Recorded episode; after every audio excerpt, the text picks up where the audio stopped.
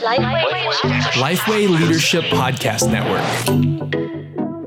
This is the Unseen Leadership Podcast, where we explore the unseen stories that shaped leaders into who they are today.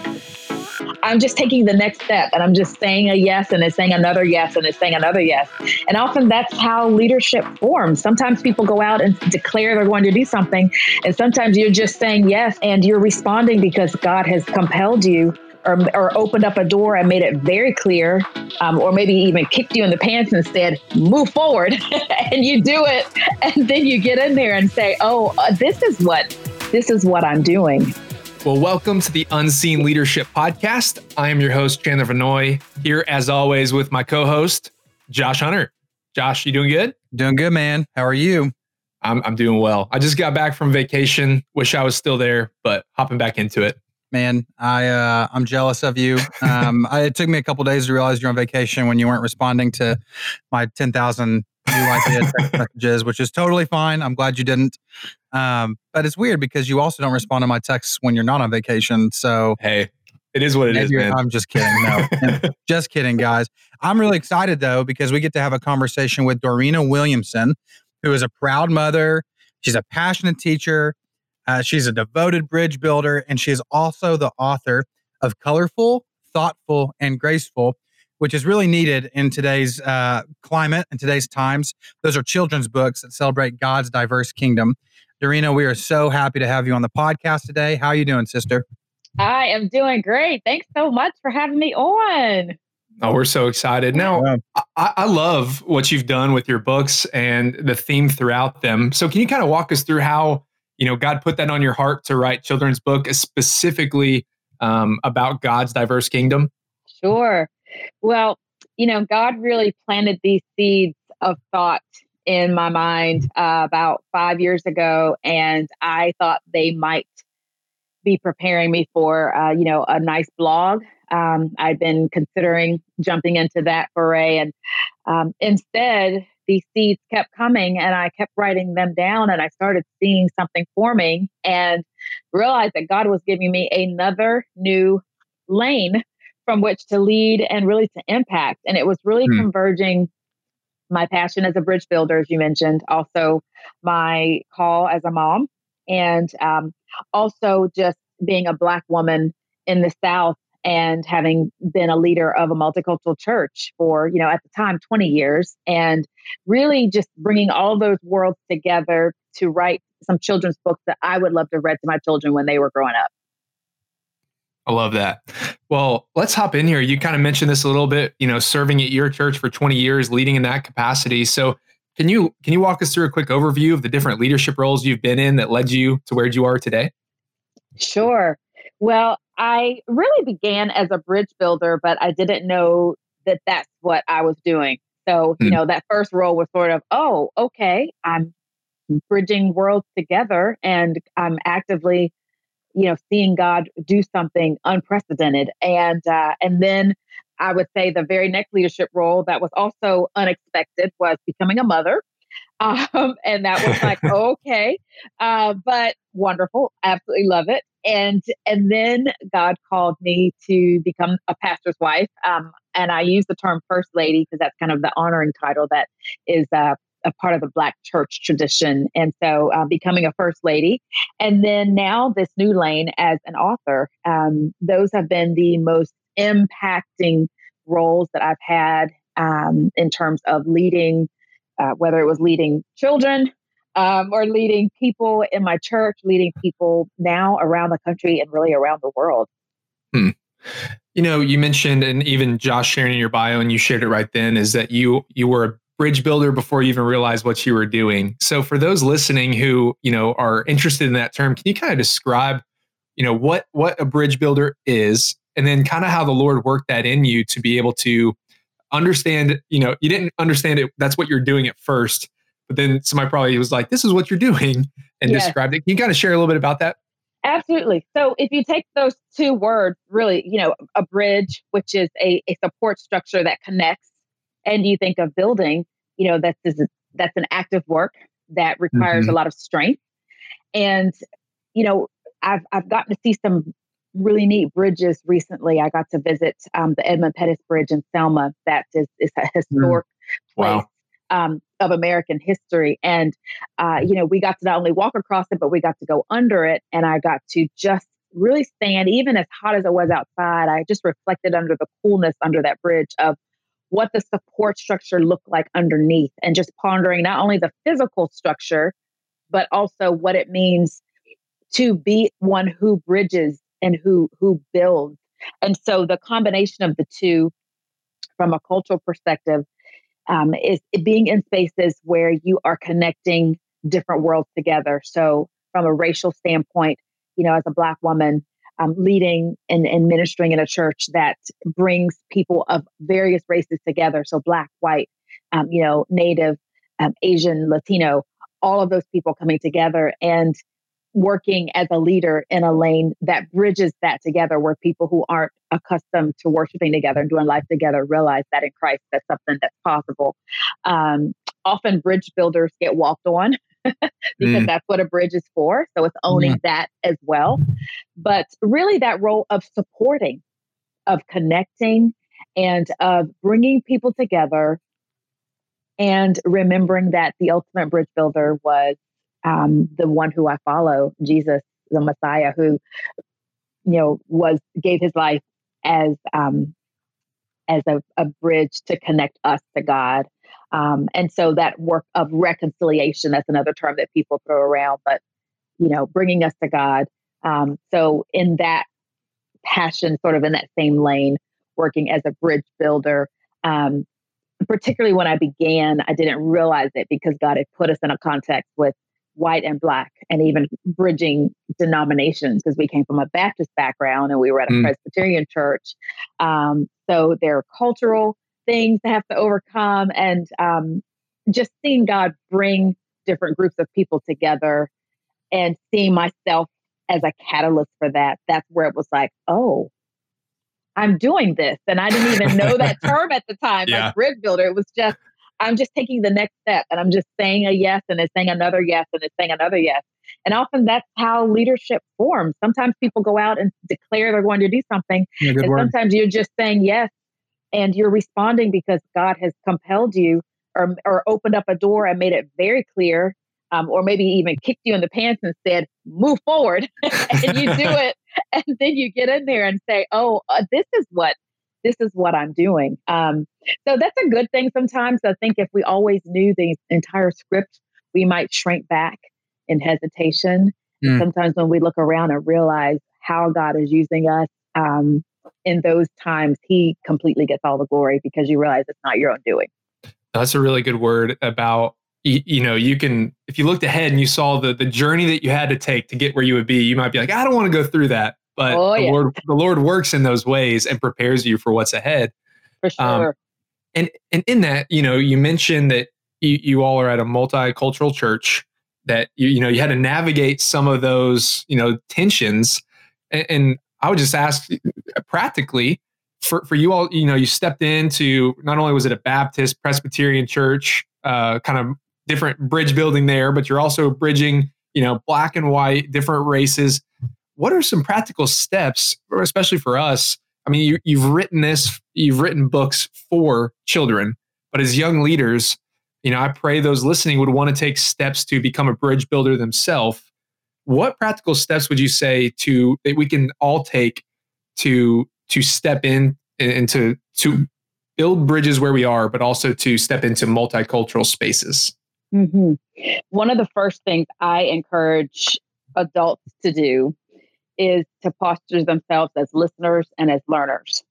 Mm. And I think so often our culture um, r- really shapes us to gain knowledge and gain wisdom. And in that, we think we know something about everything. and uh, you hear the mother of me coming out. But, uh, you know, I, I read something recently that said, pastors, you know, you don't need to try to be a medical doctor you know, you don't have a medical degree. So let's honor those who've gone to school for 12, 16 years to acquire knowledge in that field and let's respect their wisdom. And if you've gone to school to acquire knowledge in the Word of God or as an engineer or whatever your lane is, then walk out that lane, but posture yourself as a listener, as a learner of those who have who have worked and labored. And so I would say to any young leader to posture yourself as a listener, as a learner. And it's very likely that there are people already in your circle. They may be at your workplace, they may be in a congregation you're leading, they may be in your neighborhood, you may be seeing them frequently at the coffee shop you frequent, or you know, whatever. But it may very well be that they're already in your circle, and it's just about you approaching not as a know-it-all, not as a critic, um, but as a listener and a learner because learning people's stories, especially our ethnic stories, um, and especially the pain and the um, the trauma and the struggles attached to those stories, are mm. really what grows trust. Um, someone doesn't want to connect with you if there's not trust.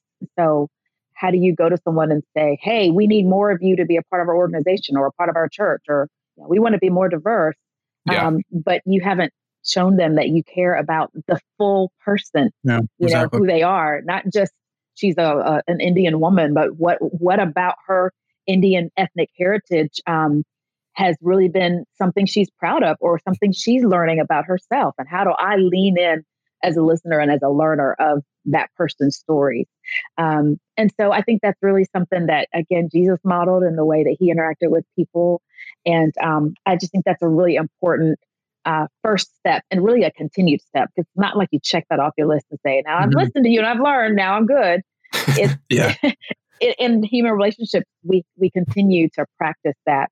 But it's really critical, um, especially as we're approaching, you know, our election and just, you know, all the things happening in our culture right now. I don't think it's ever been a more important time for us to be listening to one another, and not listening to criticize or to rebuttal, but listening um, to authenticate and to learn from one another's stories. Mm, well, two things. One, you know, if you're a leader and you're listening to this, you are a bridge builder. So that that is very eh, that is a lot of what we do as leaders is we build bridges and we support the people. We we make it easy to get from one side to another sometimes, um, and a lot of people walk on us, right? So I love that analogy. Second thing, I'm so excited that I can finally say I get to talk to the first lady. That is just like finally. I've, yes. I've, been waiting to say that, you know, since you mentioned that you were the first lady. So I'm so excited about that. Um, but kind of going back to your past. So think of this like young leader, Dorena, this is you and the unseen stories that we're talking about. But when did you realize that you were a leader? When was that moment for you growing up where you said, wow, Lord, you've clearly given me spiritual gift of leadership? Mm. You know, I think I realized that I was a leader when people kept looking to me for wisdom.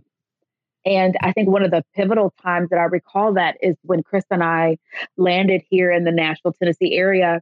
We moved here in 1992. I have to sit and think back. Um, we moved here for his career as a Christian rapper he um, had had started a Christian rap group in college, and we moved here because the record company was here, and we had big dreams as a young couple to um, do great things. And um, God gave us a huge pivot, and He lost the record contract, and we found mm-hmm. ourselves wandering and questioning God, um, having felt really confident that we were led by Him. And instead, the pivot God gave us was to join this Presbyterian church community that was predominantly white, and um, to learn about God's diverse kingdom with people of a different denomination, people who live different than us, but love the same Jesus and had a heart to serve. And out of um, that season of community ministry with them, um, God called us to plant a church. And so, as I kept seeing in those early years, especially, I kept seeing these young people wanting to come be in our home, wanting to ask us questions. Some of these teens were asking us as a young couple questions about sex, and I wasn't ready for that because I didn't have kids. And I'm like, what? but I look back and I realized years later they told me, you know, and this is really heartbreaking, but these were young black kids from underserved communities, and they're telling us, you know, we just haven't seen young black married couples. Mm. Wow. And so for them, sitting in our little house, our little apartment, and me trying to throw together food and them asking us questions about sex or about life um, I realized I am I'm a leader because I don't get to pass the baton and say I'm not sure if I'm ready to have these conversations. No, I need to engage because these kids are looking to me for wisdom. And so, you know, you fast forward, and a lot of those young kids now are married with their own kids, and we've done life together, and on and on. So when you realize you're being looked to for wisdom, whatever yeah. age that is, that's that's kind of a pivotal time where you you sit up and you take the mantle and you answer the questions and you you walk it out. And and you it may be awkward. You of course mm-hmm. won't do it perfectly, but you know you you assume the, the role and you take you take the opportunity that's been given to you. And that's what I did. No, it's a good word. A follow up question to this, Dorena, and you said you guys it was in the '90s, and um, when you moved to the Nashville area, you went to predominantly white church, correct? Correct. So, how was the? Tell us about your experience there. One, being a female leader, and two, being a black female leader in a predominantly mm-hmm. white church. How was that in the '90s for you? And then maybe pivot if you if you um, if you care. How is it now? Um, and and what have you learned along the way through that journey? Oh, I have learned so much. I will start there with, with the fact that I have learned so much and lived a lot since then. Of course, yeah, yeah. Um, you know, I I have I was fortunate, and I will say it was a, a real blessing to be raised in a home where I was able to experience a diversity of cultures. Um, as a black family, my dad was a pastor, and so we welcomed missionaries from around the world. And so I can see that God used that to prepare me for the call to be a bridge builder because I literally saw it happening around me. Um, and so I, you know, grew up going to Christian schools that were predominantly white. So moving to Tennessee and uh, and joining this church was not a completely new experience. It was something I had really learned to navigate um, my whole life and really owning who I was and knowing that as a woman, as a Black woman, and as a Black woman who also trusted Jesus, um, that all of that was a part of me. And even if people only saw me as just the shell, just you're just another sister in Christ, but they don't know what to do with my my female gender or with my blackness. Um, but knowing who I am in Christ, I think has just been the biggest um, learning curve. And then, you know, here, fast forward to now, that continues to be. I would say I'm more comfortable in my skin. Um, I know who I am even more um, proudly. Um, not that I wasn't proud before, but I think I, I almost know that I need to force the point. Like I need to make sure people see me for who I am, and I can't let them um, sort of bypass and just say, "Well, we're just the same. Like we're just believers." And so, isn't that good enough? Um, you know, all of those parts of me are are the way that God made me. Just to see my both of you as white men, you know, He made me as a black woman, and I don't need to apologize for that. I don't need to demean that. I don't need to um, treat that as any less than the full part of me. I'm a multifaceted human being, and that's who God made me to be. Um, so if someone has a problem with that, I have learned to let that be their problem because I know who I am, and I know mm. that God made me who I am and gave me the story that He gave me because that's how He wants me to glorify Him. And um, if someone has a, a, a, struggle with that, then I have learned to let that be their struggle and um, mm-hmm. not take that as something that I have to struggle with. Preach, preach. Amen. Keep going. Amen.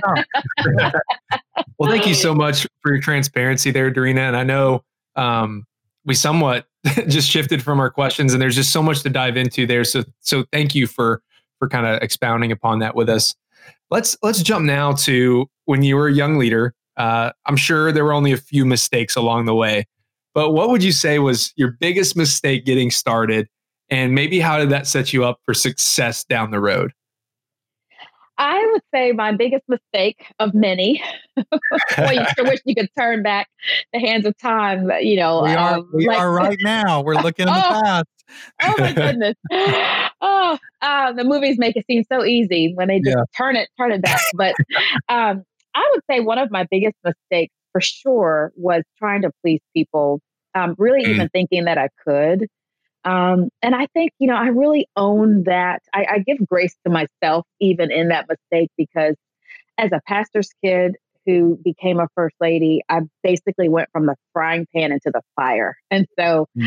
I have lived so much of my life, um, you know, as a as a pastor's kid, in my teens, you know, my parents telling us that we, you know, we're an example, and and you know, although that's a good thing to hear, um, if you have tendencies towards self righteousness, then you take that as part of your identity. Oh, I'm an example, so look at me. Um, but then you turn that into oh, I need to please people. So I need to walk my life out in a way that I get the nods of approval from people. And, um, you know, Paul talks about that trap of, you know, am I going to please men or please Christ? And mm. very often pleasing God. I mean, gosh, the Bible is pretty full of stories of folks who chose to please God and it cost them. And um, I just, I just did, didn't want didn't want to disappoint people. Um, and so sometimes I gave of myself. I let myself um, go dry because you know I took that phone call or I said yes to that opportunity because mm. well I just I don't want to let anyone down. Um, and I think God really um, had to you know reveal to me through wise counsel, through um, things that I read, um, just through growing up and maturing, that it's impossible to please people. So stop trying.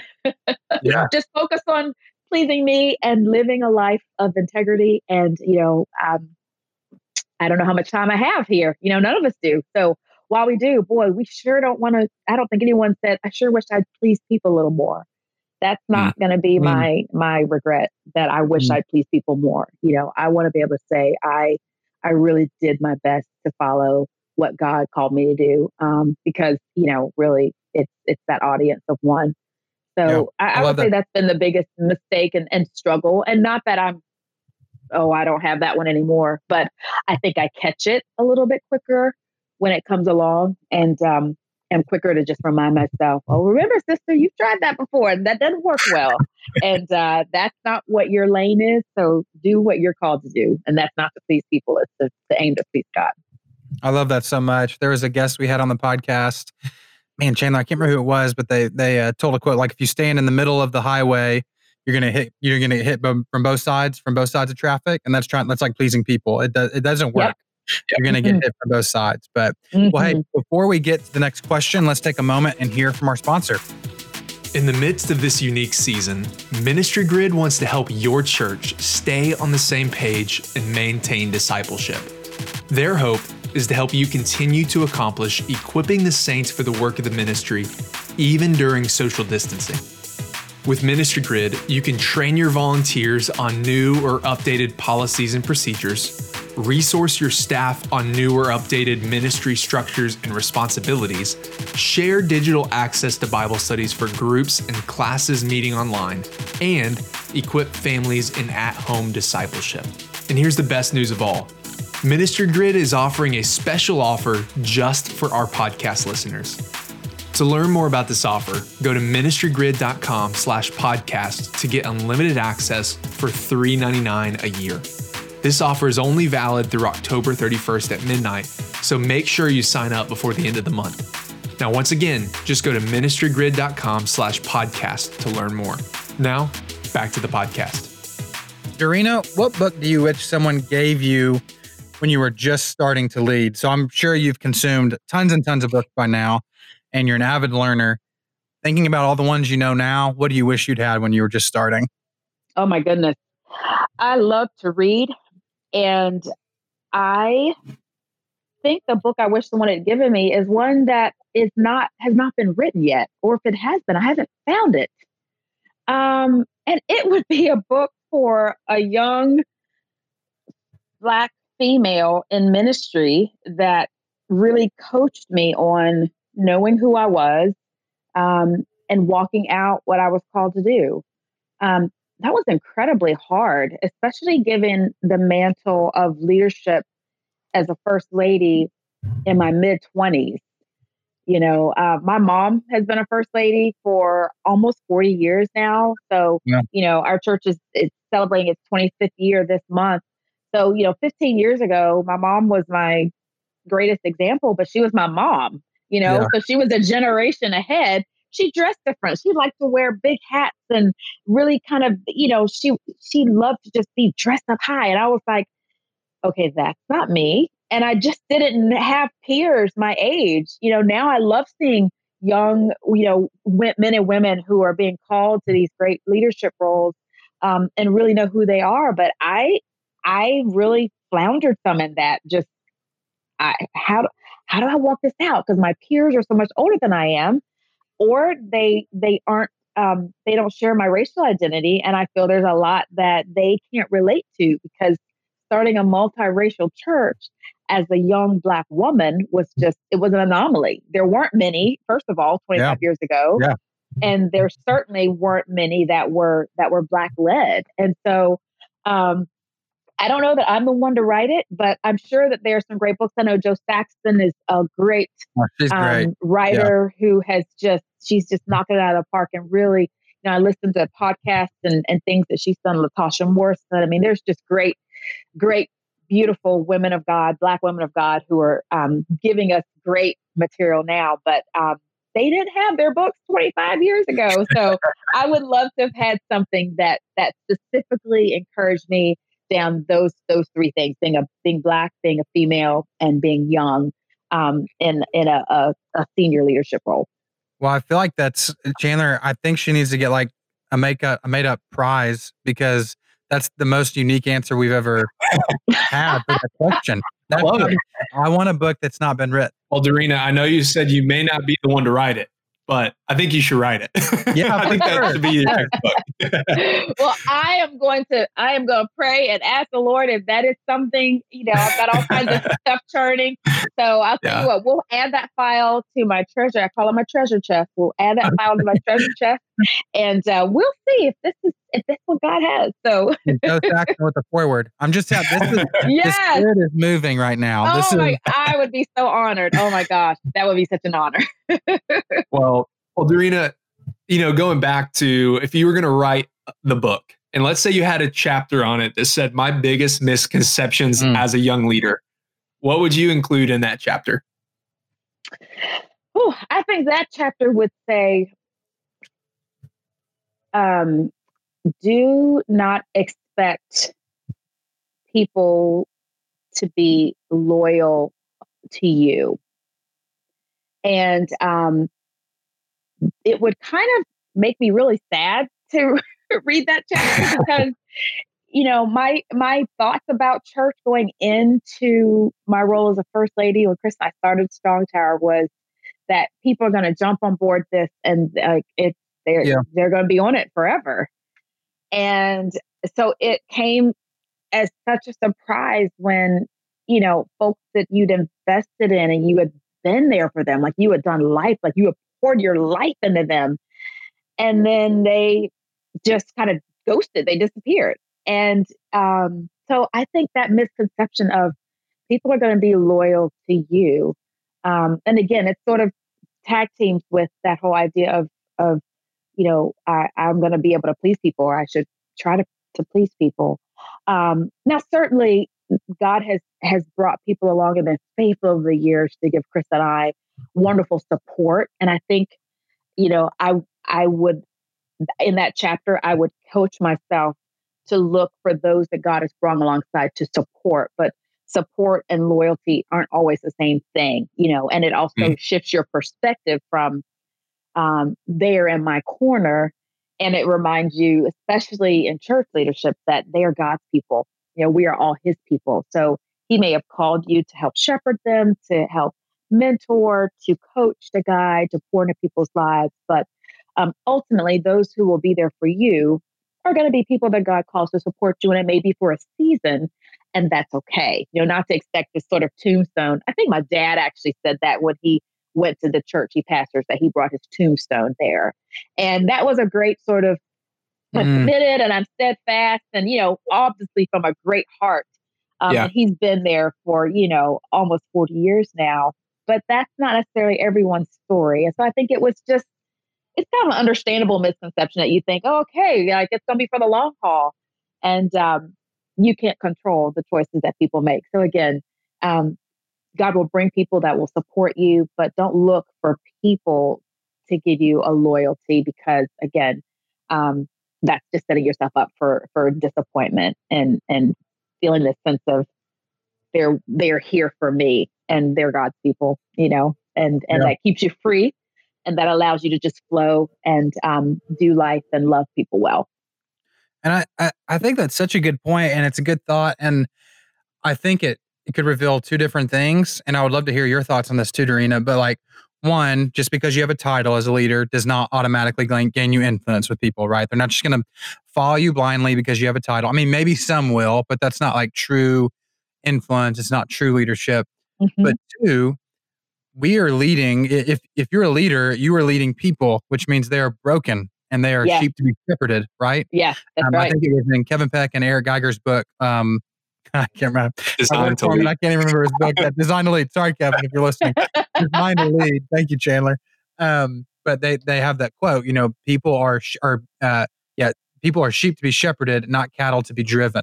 Yeah. Um. So, tell us about like ways that you found um, as a young black woman in the church how to influence people that were broken and had a hard time being shepherded.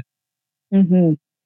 Well, I, that's such a great point, and the Lord reminded me of that again. I think it's Psalm um, 23 that says, "Oh no, I think it's Psalm 100 talks about we're His people, you know, the sheep of His pasture. And so, um, remembering that that you know, I am not the Savior, and I, I've walked with God for so long, but it almost seems like a, a shameful thing to have to acknowledge that. But I do. Like, I have to remind myself, I am not the savior.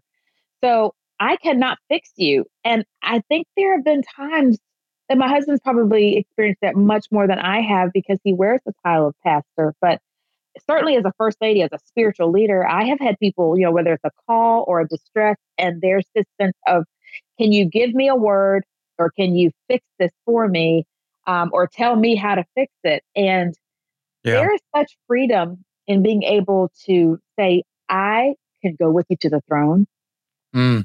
and if the holy spirit gives me wisdom to share i will but even that i have learned to be much more cautious about um, even just quoting a scripture or trying to have a word to say you know that that's where there's these subtle prideful places that you you feel like oh i have to be ready at all times and every subject matter and keep a mental file of okay this is the problem. I have a word for that. And no i i am not god. And mm. so i i cannot solve your problems. I can't fix a thing. Um, but i know i know who can and we can go to him together. Um, or i may maybe god will come and say you know let me let me if you're open, let me give you a list of some counselors who can guide, you know, just knowing the wisdom, because sometimes people don't know. And so they will come to that human that that is most accessible or they feel most connected to. And if I've been in that role, there's great freedom in knowing that I don't have the capacity to fix. Um, and even knowing that people may not always know that. So I have to be aware of that for them so that I can make sure that I'm leading them to to the source and not trying to lead the, you know, have them so connected to me that they don't remember, you know, who their ultimate source is. Um, mm. I have to do that as a parent. There have been times I said to my kids, I don't know. Yeah. Mother knows best. There's not, that's not in scripture. You're not going to find that anywhere. and mother, look, at my 26 year old, I'll let him know, brother, mother does not know best at all times but let's let's pray on that one, or let me think about it. Look, I can help check it out and get back with you. That's a very freeing thing as a leader to say, I don't know, or I can't help you, but I know who can. Um, I think, especially in Christendom, that's a hard thing for us because we just, again, we want to be so capable and and don't let us get a little education or a little age or a little experience. And we really struggle with feeling like, you know, I have to be this all capable, all powerful person.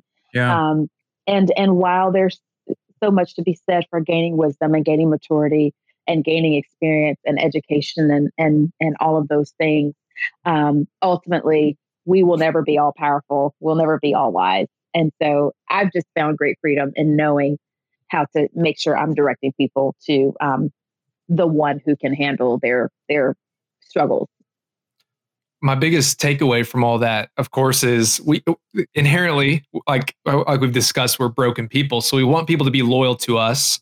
Uh, probably there's a little bit of pride in that as well. Yep.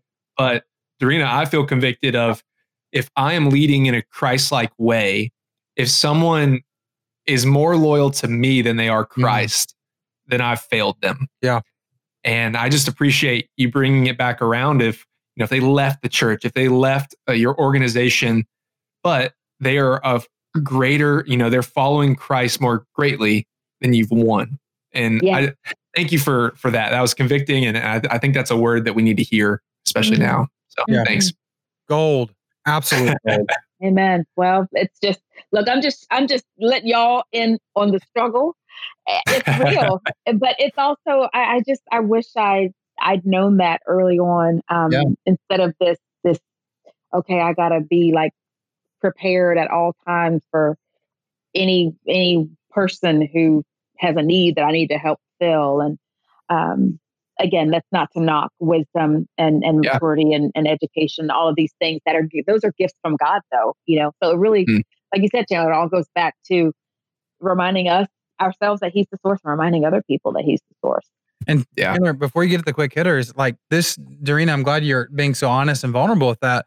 This is the point of the podcast to have moments like that to where people can look back and see your story is you're saying don't do it let me pay your stupid tax right like any, any experienced leader should be saying that to um, any young leader and if you pause it go back and listen to the last five or six minutes listen to her answer again because there is so much wisdom in that last five or six minutes to have as a lot of leader that let me tell you what Chandler and I've interviewed a lot of leaders. We're around a lot of leaders, and a lot of them are great, but a lot of them don't have the wisdom that we just heard in the past five to six minutes. And I, I think it's really wise. You are not Jesus Christ to your people that are following you. You're not. You're the person that's supposed to lead them to Jesus. Mm. And so, I, man, Dorena, thank you so much for sharing that. Seriously, really impactful. Amen. Amen. Thank you. well, let's move to the quick hitter questions here. And these are going to be short one minute answers. And we'll get started with this one what is your ideal daily routine? So what time do you wake up, get into the office or home office these days? Yeah. All that all that good stuff. What time do you well, get to your computer? well, gosh, the routine has been taken and turned upside down because my youngest just started back uh, on campus school.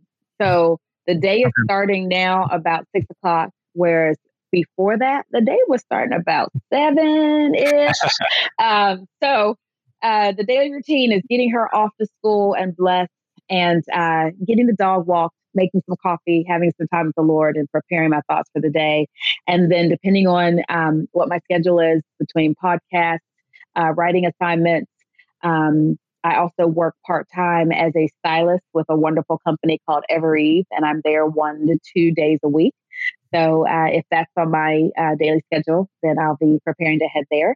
And uh, I sometimes do some cooking for the family around there. I've got people who cook too, so they help with that. And uh, at least one day a week, getting a date day or date night with my husband as well. Let's go. What is your uh, what's your favorite personality test? It is uh, the Enneagram. Um, okay. For sure. I really loved discovering, actually, I discovered my husband's type before I discovered mine. And it okay. was a great help for both of us um, in a really hard ministry season for him to really learn anew how God created him for the good work he was called to do. Um, and so I did the test as well. And uh, it's been great for us to learn sort of some of the, oh, that's why. so sense. we love it. Yes, we love it. What do you mind me asking? What's your Enneagram? I am a nine with a two. I think I'm a two wing. So, okay. yep. Very cool. And he and he's an eight, so we got we have lots of fun. That's good. What's what's an unusual habit that helps you in your leadership? I think my unusual habit um, is that I like to laugh, and that's actually. Um, I, I mean, I don't know if laughing is really a habit. I'm not sure if anyone else would say that, but I think it helps people let their hair down. And mm. I think it's a gift. It's a habit that's grown as a gift in this mantle of being a children's book author because I've had to tap into that inner silly side because you can't be all serious all the time with kids.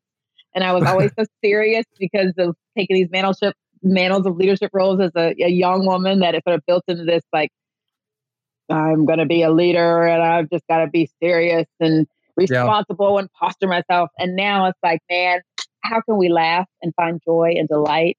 Um, so I would say if, if laughter can be considered a habit, that would be mine. Right. I, I love how you said that because I think, you know, when you're around kids, you kind of you can't take yourself too seriously. And I think it grounds you. So, you know, as you said that, you said laughing more. Is there anything else that you've taken away from from writing books for for children? Because you kind of got to take, you know, bigger ideas and you got to distill them down to their their roots so that they they can grow in them. So is there anything else that you've learned? Because I think that's a great takeaway. Yeah, for sure. Well, kids force you to keep it real because they say what they think. I mean, some of us adults do too, but they will they will blurt it out like, "Oh, your hair looks funny." I mean, they will just yeah. say what they think, and so the beauty of that, that kids keep it real, is it just really forces you to be authentic. And you know, you do like you said, Chandler, you got to get on their level, and you've got to keep it funny and keep it um, keep it vibrant, and you know, keep it interesting. So that has it's been such a beautiful gift to me I think it's just brought out delight, which um, is such a, a God nurtured thing. Mm. Um, mm. We see that through scripture, and especially in COVID, it's been a gift to keep pursuing and seeking that in times that are really hard. Um, things going on in culture that are really um, painful, even to still find those, ask God to show me those points of joy. And when I see them, to just grab them and celebrate them. Mm. Love it. I feel like uh, kids would be great in a meeting where people are really struggling, having conflict, and like getting to the truth. Because the kids just gonna say like, "You're being mean." Like yeah, they're just gonna call it how they see it. You know, I, I hurt my finger when I was younger on a chainsaw, and so it's it's interesting looking. I, I won't show you, don't worry. And, but like you know, a kid sees and they're like, "What's wrong with your finger?" you know? That's right. They don't, you know, adults may not view, they may spend time with you three or four times and have missed it, but a, a kid, like, they're just going to look you all up and down. And like I said, they're going to point out something looks silly or whatever. But I did, they just disarm you. And I love, I mean, it's, it's, so a, it's a gift to get to write for kids because it just keep, yeah, you can't take yourself too seriously. You got to just live life. and it's a good thing. There's another book in there somewhere. I'm telling you. Put it in your treasure chest. Oh, um, absolutely. okay, cool. What is your what's your favorite app on your phone that you're using right now? well, it probably doesn't uh, make me look really good, but I will say my favorite app is probably Instagram. I love Instagram. I do. Instagram and I were we were slow to become friends. I was I'm dating myself. All your listeners are probably rolling their eyes and laughing at me, but it is true. I was slow to join Instagram, but now I'm like, I'm all about, all about Instagram. And I will also say it's wonderful being on Instagram as an influencer and having built in help, also known as teenagers. Because they yeah. make sure make sure I'm on point they make sure pictures are edited right, especially if they're pictures that they're on. So you need to delete that, re-edit it for me. yes, mom, why did you post that? but I love it. I love receiving their help and uh, just making sure that I'm I'm using it well. But I I do. I love Instagram. Well, I have a request for you. I'm gonna hit follow. I got you right here. Super. Please, please accept me. Please. I will accept you. I have my Wi Fi and all off right now, but when I get back on, I absolutely will accept you. my dream. my dream. Oh, my goodness. oh, I love it. What has been the best book that you've read in the past six months? Oh, for sure. It has been this wonderful book by um, a woman who's become a, a, a dear friend of mine. Um, it's called Healing Racial Trauma The Road to Resilience. Mm. And uh, Sheila Wise Rowe is the author of that. And um, it has really been a great book for me to even know how to own the racial trauma that I have experienced um, and to understand the impact that that not only has on me, on my husband, on my children, but on people of of every ethnicity, and really knowing how to find um, the resilience that we need and the healing that we need um, she gives great examples and history of people of different ethnicities and different stories. And um, it's really a healing um, book that really helped bring peace to to my soul um, that I really really needed. Mm, to check it out. Yeah. Last question. What one sentence advice would you give someone going into a leadership position for the very first time? Don't be afraid to be a visionary and follow what God has put in your heart. Mm-hmm. I love that so much. Well, Dorena, thank you so much for joining us on the podcast today and sharing about your leadership journey. And thank you for listening. We hope this has been helpful to you in your leadership. If it has, head on over to Instagram first and give Dorena a follow. Yes. But then but then next, head on over to the Unseen Leadership Podcast Instagram and give us a follow. Shoot us a DM. Uh, let us know what you enjoy about the podcast. We'd love to connect. And we'll see you next week. Peace.